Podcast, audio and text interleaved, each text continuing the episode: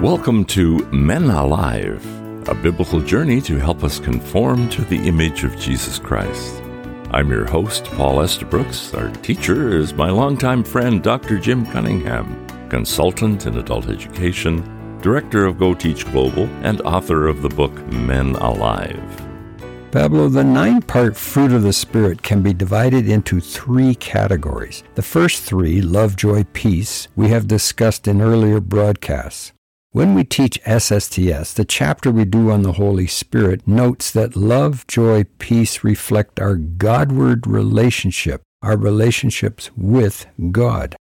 The second set of three, patience, kindness, and goodness, express the manward aspect of the Christian life in our relationships with our fellow man. More on that in a moment. And the third set describe the selfward aspect of our relationship with ourselves. In the process of spirit led teaching by both word and example, the fruit of the Spirit is incredibly important. In Galatians 5 22 23, we read, The fruit of the Spirit is love, joy, peace. That's the first section. Patience, kindness, goodness, the relationship with fellow man, faithfulness, gentleness, and self control, our relationship with ourself. I could wish that every Christian listener, including myself, had as much desire to produce the fruit of the Spirit as we do to endlessly debate the gifts of the Spirit. What are they? How do we get them? Did they cease? Do I have to have a certain gift to prove to everyone that I have the Holy Spirit within me? No. When I am filled with the Holy Spirit, I will be controlled by the Holy Spirit. And the proof that I am filled with the Holy Spirit will not be the manifestation of a specific spiritual gift whatever one of the 20 plus gifts you choose or have been graciously given, but rather by bearing a certain fruit. And the fruit that we are to bear is called character, not giftedness. The fruit or graces of the Spirit are completely distinct from the gifts of the Spirit. Building Christian character must always take precedence over displaying special gifting abilities. The Apostle Paul begins with love because all the fruit of the Spirit is connected to the outgrowth of love. One can receive a spiritual gift from the Holy Spirit as the Holy Spirit chooses, but we can then blow it by not evidencing the fruit of the Spirit. Most Christians know of at least one gifted evangelist or pastor or teacher or television personality somewhere who dazzle people with their insights, their knowledge, even their oratorical style and good looks, but blew themselves out of the ministry by a major character flaw. As a quick sidebar, Jim, there is one spiritual gift that we can all receive. This gift needs an explanation. It is both given by the Holy Spirit as a specific spiritual gift, and it is also available as a character quality, as a learned response from spending time studying the meat of God's Word. Hebrews 5:13 and 14 in the New King James Version says, "For everyone who partakes only of milk is unskilled in the word of righteousness, for he is a babe. But solid food belongs to those who are full of age, that is, those who by reason of use have their senses exercised to discern both good and evil. Pablo, in our text, SSTS, Standing Strong Through the Storm, we teach that it is impossible for the flesh to produce the fruit of the Spirit. When the Holy Spirit produces fruit in the lives of Christians, they may not be conscious of their spirituality because God gets the glory. Fruit grows in a climate blessed with an abundance of the Spirit and the Word. To walk in the Spirit means keeping in step with the Spirit, neither running ahead nor lagging behind. This is the essence of godly living, a living relationship with the Holy Spirit. I like that phrase. The fruit of the Spirit has to do with character, not giftedness. For some unexplainable reason, many men equate goodness with weakness. And thus we hear sentences that, come on, man, try it, be a man, don't be a goody goody.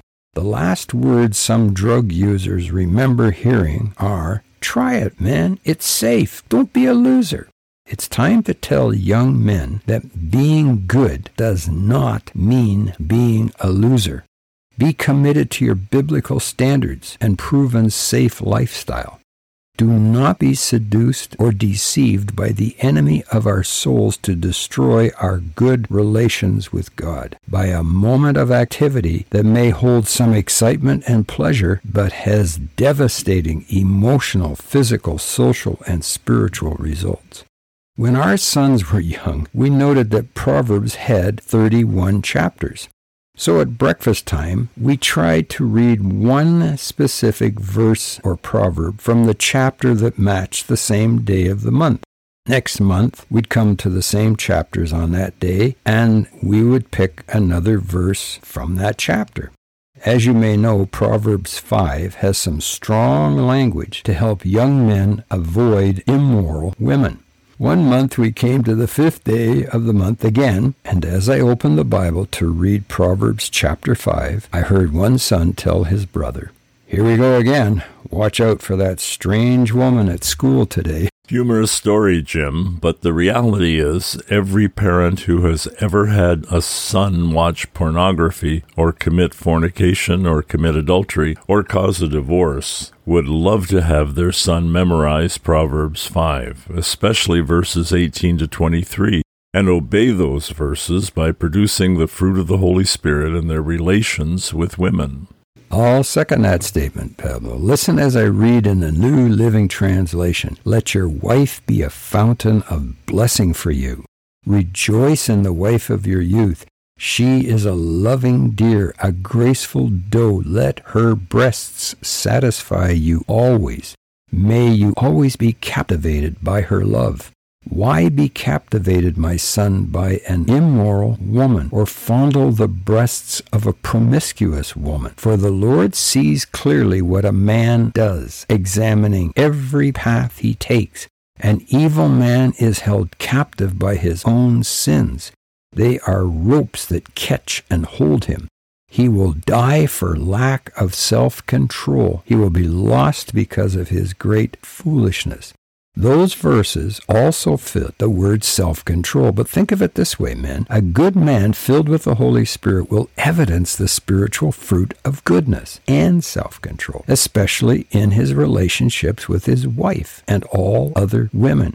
The character quality of goodness in a man allows a woman to feel more comfortable in his presence.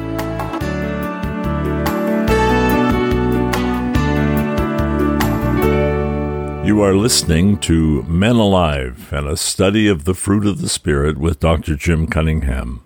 Today we are considering the third section of the fruit of the Spirit that talks of our relationships with our fellow men and the quality called goodness. Jim, you were saying the character quality of goodness in a man allows women to feel more comfortable in his presence. I heard a pastor speak to a faculty of a seminary where one of the seminary professors had been terminated for having multiple sexual affairs with his female counseling clients. The pastor told the story of his father committing adultery and leaving his wife to live with another woman. Then he quoted Proverbs 22:14. The mouth of an adulterous woman is a deep pit those who are under the Lord's wrath will fall into it. He spoke from his heart as one who had experienced his father's failure and divorce when he was 10 years old. Then he tied it to 1 Corinthians 6 18 to 20, saying, Every sin a man commits is outside his body except the sin of adultery. Then he added, One way God can humble a man with pride who will never repent is to have him sin against himself, as in sin sexually against his own body. The more we examine the life of our Lord Jesus Christ, the more we see that he evidenced all nine character qualities of the fruit of the Holy Spirit. The list of the fruit of the Spirit is summarized by the Apostle Paul again in the letter to the church at Ephesus. In chapter 5, he writes, Therefore be imitators of God as beloved children, and walk in love as Christ loved us and gave himself for us, a fragrant offering and sacrifice to God. But sexual immorality and all impurity or covetousness must not be named among you, as is proper among saints. Let there be no filthiness or foolish talk or crude joking which is out of place, but instead let there be thanksgiving. For you may be sure of this that everyone who is sexually immoral or impure, or who is covetous, that is, an idolater, has no inheritance in the kingdom of Christ and God. Let no one deceive you with empty words, for because of those things the wrath of God comes upon the sons of disobedience. Therefore do not become partners with them. For at one time you were darkness, but now you are light in the Lord. Walk as children of light, for the fruit of light is found in all that is good and right and true, and try to discern what is pleasing to the Lord. Take no part in the unfruitful works of darkness, but instead expose them. For it is shameful even to speak about the things that are done in secret.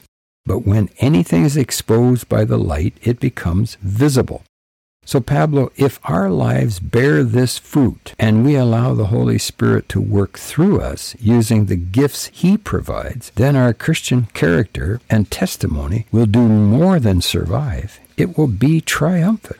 That, my brother, is the challenge of this series. We said at the beginning, this program is a biblical journey to help us conform to the image of Jesus Christ. In my recent book, Living Like a Lamb Among 21st Century Wolves, I wrote that Jesus was identified as full of grace and truth, and then we added Jesus' exhortation to his disciples to be like him, gentle and humble. Now you introduce a new idea for some that conforming our character to the character of Jesus is a higher goal than whatever our spiritual gift may be. During his lifetime, Jesus exhibited how to be filled with love, exude joy, live in peace, evidence patience, show kindness, display goodness, manifest faithfulness, convey gentleness, and practice self control. That raises the number of revealed character qualities of Christ for us to emulate by the power of the Holy Spirit from four grace, truth, humble, gentle to 13 if we add Christ exhibiting all of the fruit of the Spirit. Jim, I once saw a chart you created of the 23 biblical qualifications to be a church elder, in which you noted that some 22 of the qualifications related to the man's character and only one to his spiritual gift. And do you remember what the elder must be able to do? I am one, and I know that it is he must be able to teach. Exactly. What a great goal to strive towards, to be transformed into the 13 character qualities of our Lord Jesus Christ while having the 22 qualifications of an elder. For today, our focus is on the section of the fruit of the Spirit called goodness. It is impossible to be like Christ, to be conformed to his image, or to be a candidate to be an elder if our life does not evidence his goodness. Goodness in our intents, goodness in our thoughts, goodness in our words, our actions, and our lifestyle. That is a challenge for every man, including you and me, Pablo, to be good, no matter how bad it gets around us. There you have it, men. The sixth character quality of the fruit of the Spirit, and the third in our relations to other people patience, kindness, and goodness. Go to our website at goteachglobal.com for more information and download a PDF copy of Dr. Jim's 10 Commandments for Elders and send us a note at our email address, menaliveuntogod at gmail.com.